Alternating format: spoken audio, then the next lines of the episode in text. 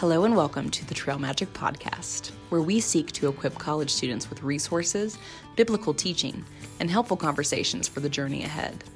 On this episode, Josh will be joined by Michael Talley, the discipleship pastor at Alliance Bible Fellowship in Boone, to discuss the topic of depression from Psalm 88. Listen in as Michael shares a few thoughts from Scripture on navigating these dark pathways. Let's hit the trail. Hello, College Connection. Good to be seen by you tonight since we can't officially see you.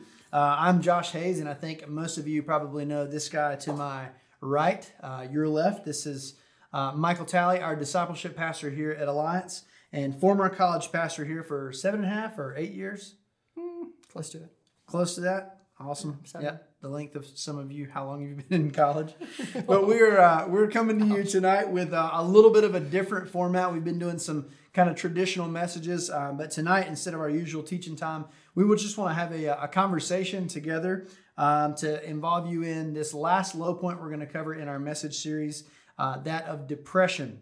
And so several years ago, Michael taught on the psalm that we're going to cover uh, in Psalm 88, and that deals with this topic. And so we're going to use uh, portions of his sermon and that text for our uh, basis for our discussion tonight. So here's how we'll do this uh, I'm going to ask some questions of our distinguished guest of honor, the Right Reverend Talley.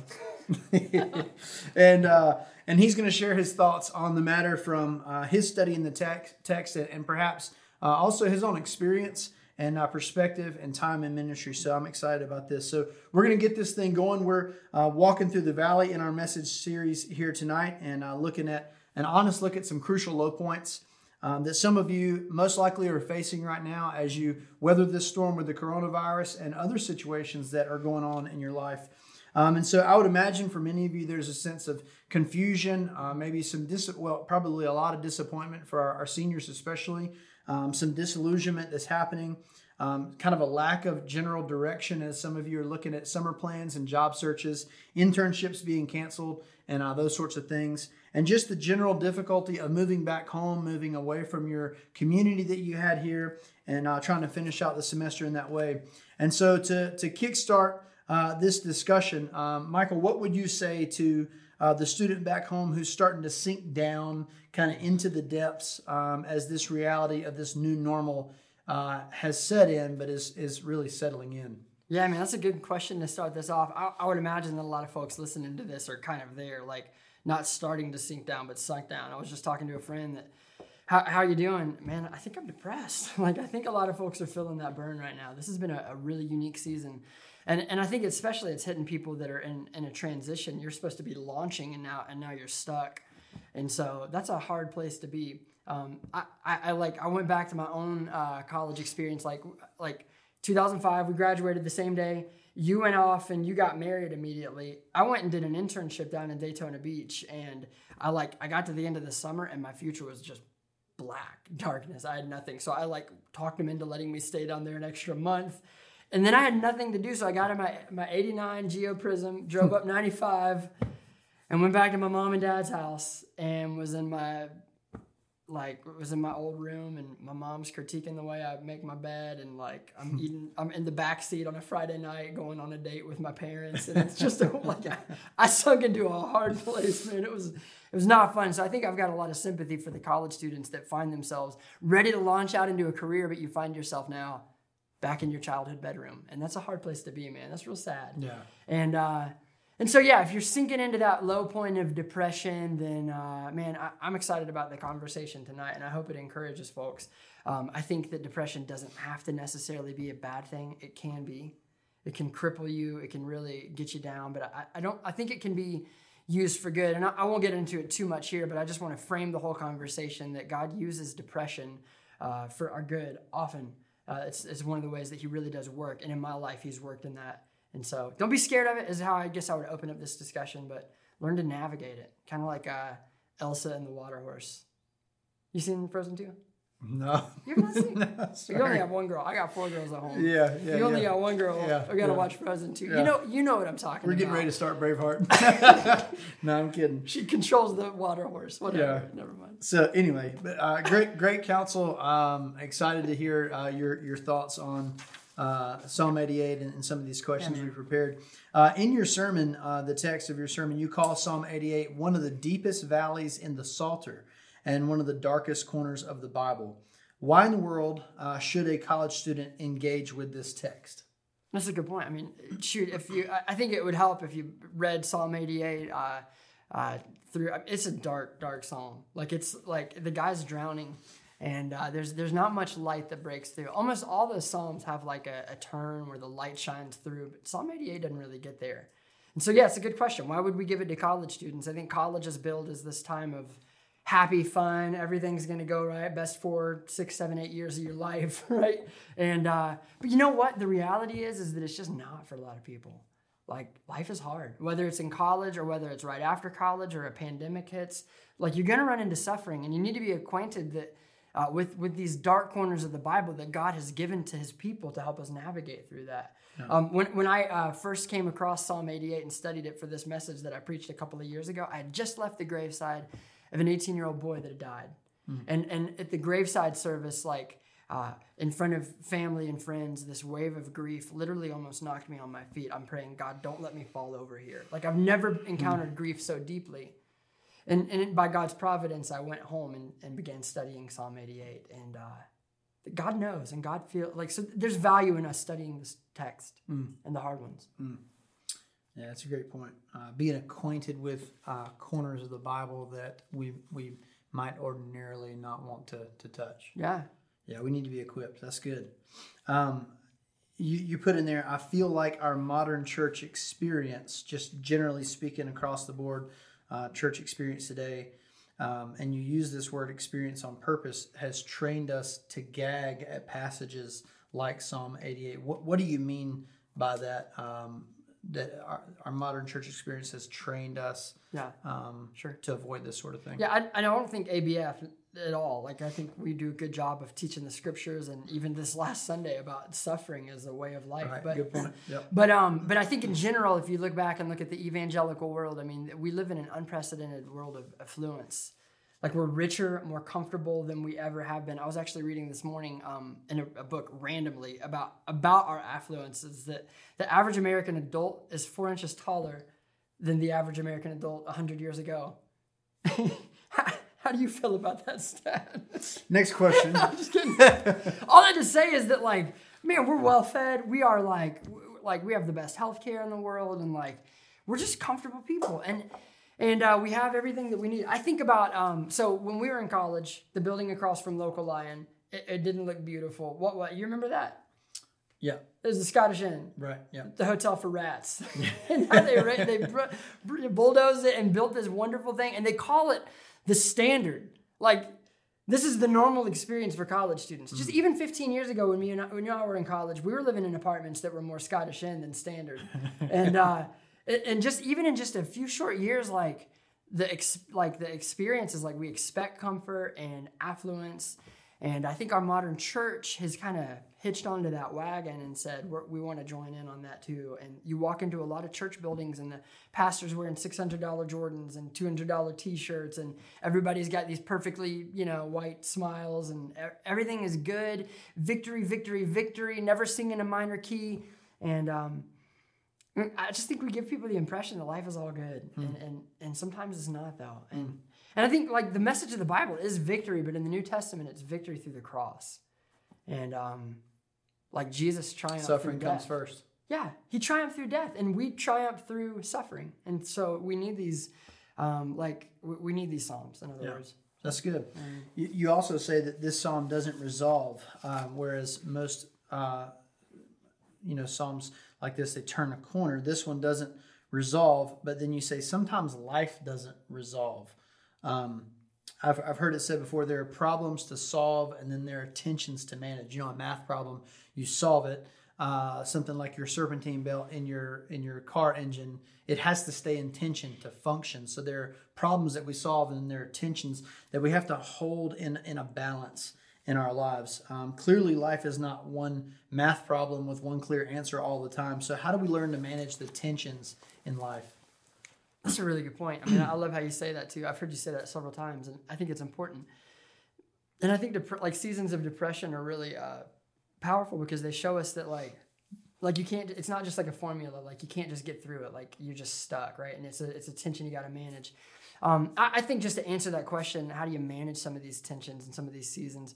I think you get better at it by age. I really mm. do. Is where i would just like as i look back over the course of my life i think when i was younger even in college seasons of depression would come upon me and they would terrify me because they would just seem wild and unexplained and un- like i had no ex- like I could I could navigate it and I didn't know what to do. And I think now that I've got a little little age on me that I, I can see some patterns and so like two examples come to my mind I think of uh, um, seasonal issues and then circumstantial issues I think seasonally like like it was the weirdest thing for most of my life like every August I would go into a pit and I didn't notice this until like I lived through many Augusts and I realized like why am I so stinking depressed every August? Like it's the peak of summer. Mm. I should be feeling really great right now and enjoying life. Uh, I hated August, but it really like I think I realized that like like for the first 30 years of my life, 28 of them were spent at a summer camp where I would give 10 weeks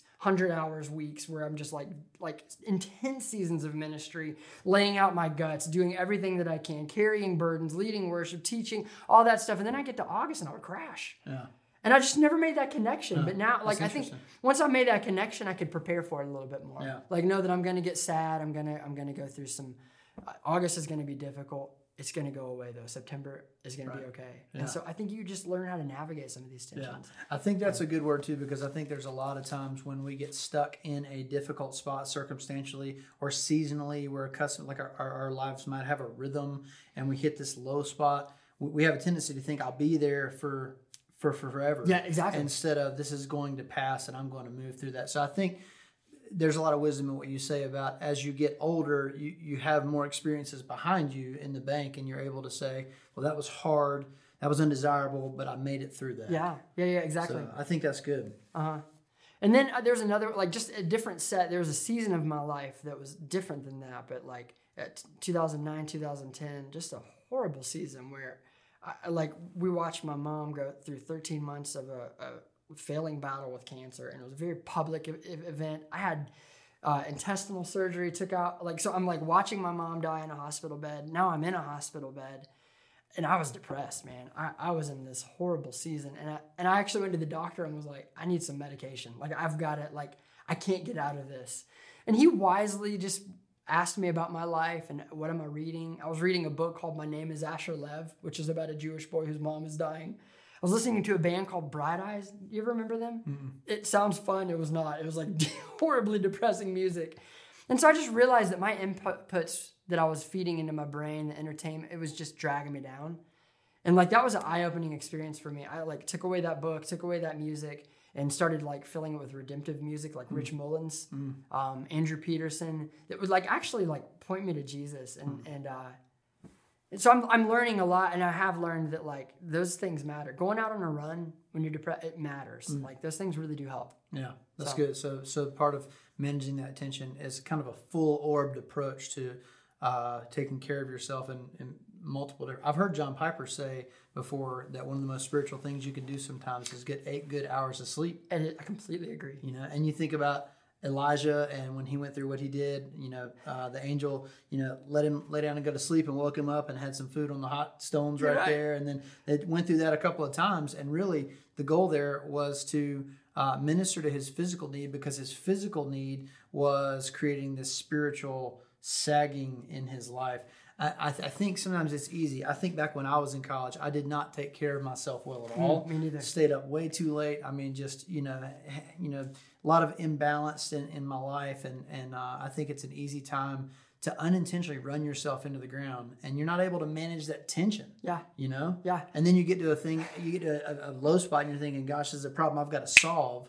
When you can manage that tension oh. all along as best you can, yeah. and help yeah. to a degree. Man, if you look at my journal entries for back in college, they were just these existential crises. And now, like, I feel the same way, but really, you're exactly right. Like, man, if I could get eight, nine hours of sleep tonight, and I, I do, the next morning I feel like a hundred bucks. Yeah. Sometimes it's way more simple than you realize. Right. So, yeah. that's a good point. Good. Um, moving on, uh, you point out that um, the writer of Psalm 88 seems to be obsessed with death. He lists virtually every synonymous word or phrase he can think of to describe it. Um, what do you see is the value in contemplating death and uh, mortality during this phase of life when you're kind of coming into your own in so many different ways? Uh, and I'll say this before you answer the question. I had a good friend who, in his 20s, used to go for prayer walks in the local graveyard to remind himself that while he stood upright uh, in his 20s, he was going to be laying prostrate on his back, you know, decomposing one day in the same spot where he was passing those folks. Um, he was going to be in that same place one day too. Uh, and so, what's the value of contemplating death and mortality for somebody in this age range? That's a crazy story, man. Real quick before I answer that, I, I like I don't know this friend that you're talking about very well, but like that seems like a strange thing to do, but I would imagine that he's probably developed a lot of wisdom. Oh my goodness, man! Like, and I think that's why you think about death. I mean, I think of Psalm 90, uh, like teach us to number our days, O Lord. Why? So that I may gain a heart of wisdom.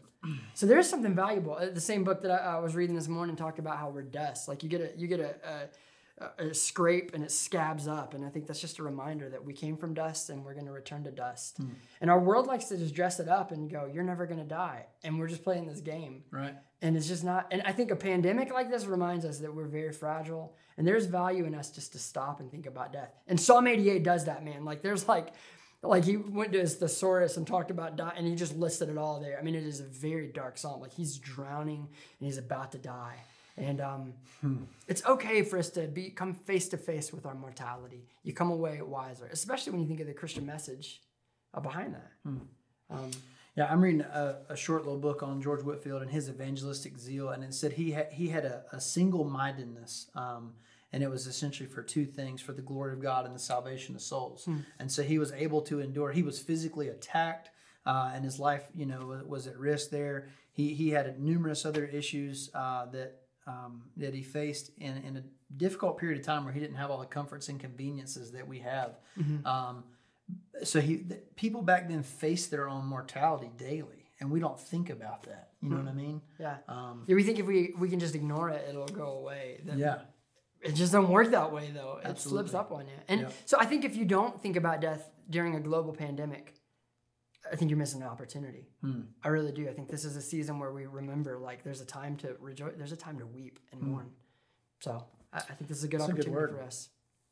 Um, what makes the, the Christian perspective on death different from the way an unbelieving world looks at death? What's different about a Christian and how we view uh, our life and our death? Jesus. I'm the resurrection and the life.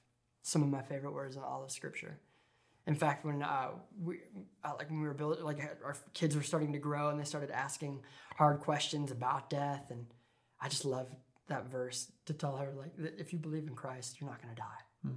Like that you go like it's but it's just like we're sleeping, mm. and that's a powerful revel like a revolutionary message that Jesus has defeated death. It's like he's taken this this the the serpent and taken out the fangs of death, and it's a, it truly is a revolutionary message. And I I don't know if like if you're a Christian and you're not thinking about death, uh, you you might not be also thinking about resurrection. That like death has been defeated. So, off the cuff here, do you think that there are some personality types that are more inclined uh, to swim in these waters, and then other people, uh, maybe like myself, tend to avoid them because of a, a, personality wiring? Maybe. I mean, it could be personality. I think it's more societal. I really do. Like. Okay so um, my wife Laura's got me into this one of her favorite books, Wuthering Heights, which is written in the Victorian age. It's pretty interesting reading about this book. It's a very grim, dark book, and I, I think I read that in high school. Did you really? Yeah. That's pretty good. I'll, I'll endorse. It's good. but um, like I, I think I've heard Tim Keller talk about in the Victorian age, they wouldn't dare talk about sex, but they'll talk about death all day long. And we're the exact opposite. Like wow. we are a sex saturated. Like even like one of the ladies in this book on Wuthering Heights had like she like did up her fingernails and they're like it's a scandal. And yet they're talking about ghosts and all like it's a very morbid book. Yeah. But our society is the exact opposite man. We'll like dress up every talk about sex all day long but like don't you dare talk about death. Interesting. So i think it's a societal issue that just has trained us not to talk about death. But if you don't talk about death you can't talk about resurrection. That's a good point you know and so i do think there's a, a correlation that there's a hope there that like it comes by talking about death. So you look death in the face, you just the hope of the resurrection comes. So. Well, I think in imitating Christ too, you know, it says he set his face like flint to Jerusalem. Mm-hmm. He knew what was in Jerusalem. Yeah. You know, and he intentionally chose that course. Yeah. Um, That's good. You mentioned C.S. Lewis's idea that God was training the Israelites to focus on Him rather than on the afterlife. Uh, you follow it with the thought that the Psalms train our hearts to love God and not His stuff. Talk about that for a moment. Why is Sure. that important? Well, yeah, like just to give that quote a little bit more context, I think the Old Testament doesn't have that same hope. That's why you look at Psalm 88 and he's drowning and he's like, "Don't let me die, because if I die, it's over." Like the Jews didn't really have a, a, a as much of a picture of the afterlife as Christians do. And C.S. Lewis says that it was intentional so that they would train their heart to to go to God, right? And so, um, so I think that's where where depression and sadness and sorrow and thinking about our mortality can be a real valuable teacher for us um, because it really trains our heart to God. Um, I think we tend to be a real materialistic society. We value ourselves and what we own um, and what we accumulate. And so when we think of the afterlife and heaven, what do we think about? The pearly gates, the golden streets, the, all the blessings, and all of the material stuff. And depression takes that away. Like if you've gone through a season of depression, it's like your stuff doesn't matter. It's like who cares? Like, and all that's left is you and the Lord. And I think that's where depression can be a real tutor in our lives to really train our hearts. It's you and God. And uh, so, yeah, I think it can teach us. That's good. Uh, in the second point of your message, you talk about how the author of Psalm 88 is specifically blaming God for his pain. Uh, I think that thought makes a lot of people uncomfortable. Um, isn't God out to give us his best? It's a hard point, isn't it? like you look at this. Look at some of these, like uh, Psalm eighty-eight six. You've put me in the depths of the pit. Your wrath lies heavy on me. You overwhelm me. You've caused my companions to shun me. You've made me a hoarder. Uh, why, why do you cast my soul away? Why do you hide your face from me? I suffer your terror. I mean, he goes on and on and on. And I think it, like, you can read that and go, the guy's theologically lightweight. Like, he doesn't know that God would never do this. But actually, I think he's very tuned in more so than we typically are. Hmm. Like when, when suffering comes our way, and maybe maybe you're listening to this and you've gone through a season of depression, it's easy for you to think God would never have me here. And I think that's where Psalm 88 can teach us. Like, yeah, God does send us to the darkness. Like God does have our best in mind, but our best isn't what we would think necessarily. Like, like it's different. Like God sends us through. Like Hebrews 12 is really good on this. Like God disciplines His children um, and it's never ple- it's never pleasant. It's always painful, but but that we'll love Him and that we'll know Him more. And so I think God does send us through these. Uh, and I think Psalm 88 really like was a huge turning point in my life when I wrestled with this text originally to realize that these hard things that are happening to me have God's hand behind them. And if you realize that God's hand is behind this sorrow in your heart, I think you deal with it a lot differently. Like if you don't know that God is causing your depression and your your hardness and your what do you do? You grind it out and you try to get through it. You medicate with Netflix and with sex and with alcohol and with whatever you can just to grind through it. But if you see God's hand leading you there, I think you might learn a little bit more and you might be curious and to go, what what sins do I need to repent of? And it makes a huge difference in, Yeah, in knowing the, the cause of it. So Yeah. yeah. So, in your third point, you point out that uh, the writer's friends have even left him, that he is utterly alone. So, when you think about your time in college ministry, uh, what connections did you observe between loneliness and between depression? So, like your experience as a college student, and then also your experience serving as a college pastor, ministering to students who are, you know, combating loneliness and how that can go, you know, lead into depression. Yeah, for sure. I mean, certainly I saw it as a college pastor, but even as a college student back in the early 2000s, uh, we, we joke about this all the time. We went to school at the same time, but we had really dramatically different college experiences. I, I came into App as a, as a transfer student, and so I, I missed that freshman year. And so if you're a transfer student out there, you relate with me. You know, you know that's a tricky balance. And so I had three years where I never really fit anywhere, and so I just kind of bounced around and never really plugged into a group. And so I was I, look at those lo- those years as a very lonely time for me. I, I remember even as I was preparing for this that there were there were nights that I would be cooking my mac and cheese in my apartment and realize like I haven't talked to anybody all day long. so I would like hello in my empty apartment while I'm making my dinner like. Um, I, I just kind of slid under the radar, and it was really, really sad for me. Um, and I've seen that with our with with students and like in my time in ministry. Like I think I, I think different factors, maybe more technology has isolated people, but I think loneliness leads to depression very naturally. We're social beings, and, and so if you're if you're there, I mean, I get it because we, we haven't been able to see people, and I think I think this pandemic's really taken its toll on twenty somethings. Um, but but as I look back at my own loneliness, like I think of uh, that same apartment Like I can remember the spot where like I would sit down and read the Bible for hours and hours and hours. And so again, just to put a, a redemptive message on it, it doesn't have to be just like like drive you away from people and completely isolate you. God used that season to like completely transform my life and draw me closer to Him. Yeah, and I think about a lot of uh, stories in the Scripture where, um, like like Paul uh, just preached on Second Timothy chapter four, where he says in Second Timothy four seventeen, uh, but everyone had left him, but the Lord stood by him. Mm-hmm. Um, uh, at his last defense, so that the gospel would go forward. So there was a redemptive purpose in Paul's loneliness, but in Paul's loneliness, the Lord stood by him. And I mean, I think about man, Moses and Gideon and David, and just you know, so many people that were uh, alone, and uh, the Lord uh, comforted them. I think about Psalm 23, uh, verse four. You know, when we go mm-hmm. through the valley, the shadow of death, and that dark, dark of uh, darkest valleys uh, the Lord's with us as our shepherd, and so we don't walk alone. No. Uh, and so uh, it's interesting that sometimes um, while we feel disconnected from people, that can be our richest experiences yeah. in intimately relating to God. Yeah. Yeah. And so like the noise goes away. And I would say that to people, again, of all the people I've talked to, it's the, it's the college age students, 20 somethings that are taking the brunt of it. But I would just say, like, don't waste the silence and the isolation like it's it's gonna end, Lord willing, but don't waste it. Like don't yeah. just like clutter your life with more noise. Like be silent. Man, that's a great word. Man, be silent and be, don't be scared to be silent. Yeah, that's a really really good word. I think about Psalm four. I think where it talks about he says, I, am you know lay on my bed and you sustain me. Yeah. You know through the watches of the night. Yeah, that's mm-hmm. good.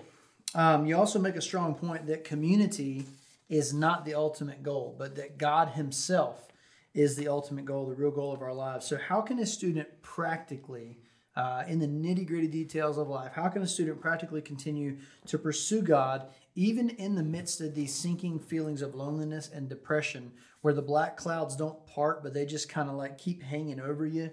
You know, uh, like uh, who was it, Pigpen on Charlie Brown, you know, it. when yeah. it just kind of like follows you. How do you keep pursuing God practically speaking? What would you tell students to keep doing? Yeah, that's a really good question. um, and there's not much, and I think that's the point. But if I could just give you one word, I'd say don't stop praying. And I think that is the only light that shines through. Like in, in Psalm 88, the door doesn't, you know, the window doesn't flood, flood open and light shine in, but there's a sliver that cracks through the bottom of the door, and it's this that he doesn't stop praying. Like there's like two or three examples at the beginning of the psalm, at the end of the psalm, he goes, I keep crying out to you day and night. And I think there's something we need to learn from that that like he's depressed, he's drowning, he's facing his own mortality, but he doesn't stop praying. And like that's the, the, the last thing I know when I'm depressed, like the last thing I want to do is pray. And sometimes you have to be roused out of that. Like the flesh doesn't want to go to God; it wants to nurse wounds and mm-hmm. medicate and mm-hmm, like. Mm-hmm. Um, but it, sometimes you just need to be roused. And if this video could serve that purpose, just like pray. Like mm. as soon as this this is over and you shut your laptop, like cry out to God. Even if that prayer doesn't resolve anything, keep praying. Like that's a practical step that you can take. Just yeah. do it, and you'll be transformed in the process. That's awesome. Really good. Um, man, that's good. Near the end of your message, you say something uh, that that again might seem kind of shocking to some folks, I'm going to read it. It's a little bit of a lengthier quote, but it says Psalm 88 teaches us to pray through the tears. So here you go again, praying. pray through the yeah. tears, to keep crying out to God even when He sends us through His holy fires. It leaves us a little sad, and that's okay. I think we need to accept the reality of sorrow more often. I really don't want to slap a happy ending on this message because the psalm doesn't end on a happy note. If God is sending you through the fire, I don't want to alleviate the pain. If his godly grief is doing work on your soul, I want to let it work. Um, so, has there been a time in your life, and you talked about it a little bit, but has there been a time in your life when you felt like the Lord was uh, sending you, leading you, ordaining you to go through a, a period of loneliness, grief, sadness to do a work in your life? that that maybe could not happen any other way. Oh yeah, I mean, I feel like it's the story of my life, honestly. Like, and I don't, not, I don't want to be dramatic about that, but yes, absolutely there, like sorrow has played a role in my life more so than just about anything else. Um, as I was thinking about this question, I thought about the movie Inside Out. You mm-hmm. familiar? Yeah. Um, who's Good the one. star of that movie? I mean, you think it's Joy, right? Right. Like she's at the control panel. She's got like the yellow one, if you remember the movie. Um, I think the movie subtly shows you at the very end that the true hero is sadness. Mm. That like when when Riley moved to San Francisco, she had to go through some hard times, but sadness was there, and sadness kind of sweetened the joy. It made the joy a little bit more um, powerful. And C.S. Lewis riffs on that a lot. Like the pain, inf- like alleviates the, or like emphasizes the joy. Yeah. And uh, so I'd say, man, if, as I look back through my life, I, I see lots of dark periods, but it all it's done is just sweeten my life. It makes you more grateful, man. Like it see like you can smell things better and see things better and hear things better. Um, and so I, I think it has just enriched my life. And then the second thing I would say too that what it's done to me is that like um, it's allowed me to minister to people at a deeper level. Uh, you think of Second Corinthians one, where as ministers we're told to comfort other people with what? With the same comfort w- we've received from God. And so God cuts us deeply and he, he heals us with the gospel. And out of that overflow, we now heal other people with the gospel. The same comfort that we received. So, That's good. Um, outside of college, like in your adult life, as students think about launching out of here in a couple of weeks, uh, in a couple of years, whatever the case is going to be for them, in your young adult years into your 30s now, has there been uh, any other example or period um, outside of the college experience as they look forward to where they're heading, uh, where you have faced uh, loneliness, grief, sad, sadness that has profoundly shaped you? oh yeah, I mean, constant. yeah, like lots of seasons. And again, I think I can navigate it and manage it a little bit more. But I mean, there's career issues, there's marriage issues, there's family issues, there's raising kids. I mean, just there's like, in this world, you will have trouble. But Like- take heart. but take heart i've overcome the world and so let those times of sadness don't don't freak out but like let them drive you to the lord and find good friendships to help you get through it That's a good practical key. Um, Being able to lean on other people. That's good. yeah All right. Uh, last question. Any final words of encouragement that you have for our students who might be battling through a dark season of the soul called depression? Um, for folks who are, are going to go back and read Psalm 88 and go, man, like I'm there. Or I, I've been there for a long time. I'm ready to come out of there. Or maybe they have a friend who's going through that and they want to think about how can I how how can I comfort? How can I minister? How can I encourage without being uh, offering just cheap platitudes? You know, um, any final words of encouragement Yeah. that you would like to say to our students? yeah well i hope you will engage with psalm 88 and then i hope you'll take your bible and thumb over to the right a little bit and find isaiah 57 as i was reflecting on that question you gave me a little time to prep on these questions and as i was reflecting on that psalm 50 or isaiah 57 came to mind let me let me close with this that Yeah. For thus says the, the one who is high and lifted up, who inhabits eternity, whose name is holy.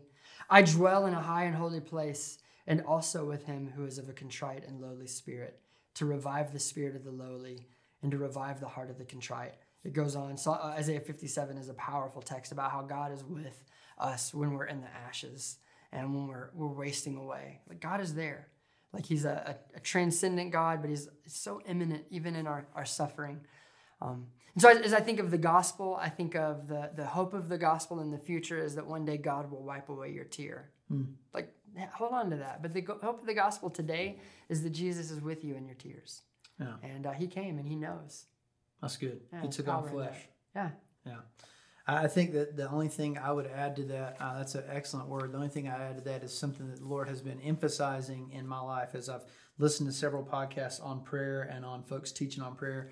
Uh, the Lord's Prayer, where uh, Jesus says, pray like this Our Father, and the intimacy that nobody really before Jesus had ever wanted to approach. Like God was the Father, but they were hesitant. They wouldn't even pronounce, you know, Yahweh, Yeah. uh, and they certainly wouldn't call him our Father. And Jesus comes along So other, yeah. and says, uh, we're, we're your children.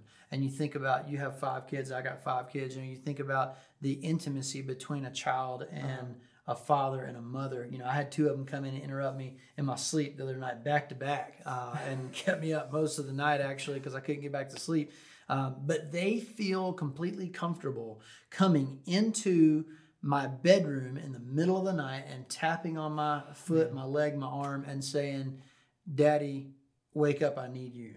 And when I've heard Bible teachers talk about, um, you know, talk about our Father and the intimacy we have with God, that's really moved me to think differently about that prayer and differently about who God is and what He wants from us. That He yearns for our prayers, um, and that's that's been revolutionary, really, for me in the last two days, actually. Wow.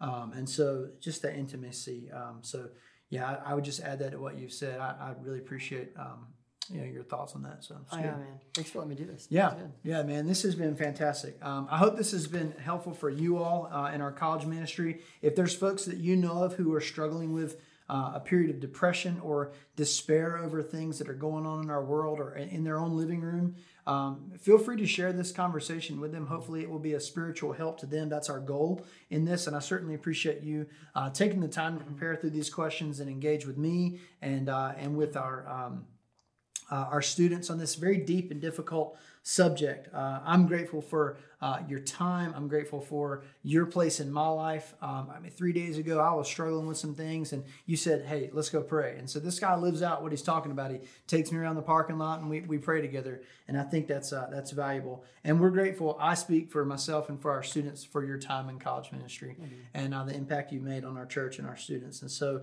uh, we want to thank you all for tuning in with us this evening. Uh, we want you to know collectively, we're, we're hand in hand together here serving you guys that we love you, that we are praying for you, that we want to keep hearing from you uh, as we land the plane on this weird, wobbly, and sideways into the spring semester. Uh, I would say this um, this too shall pass, truly, and uh, we will move forward, uh, Lord willing, and uh, and we'll continue walk with Him.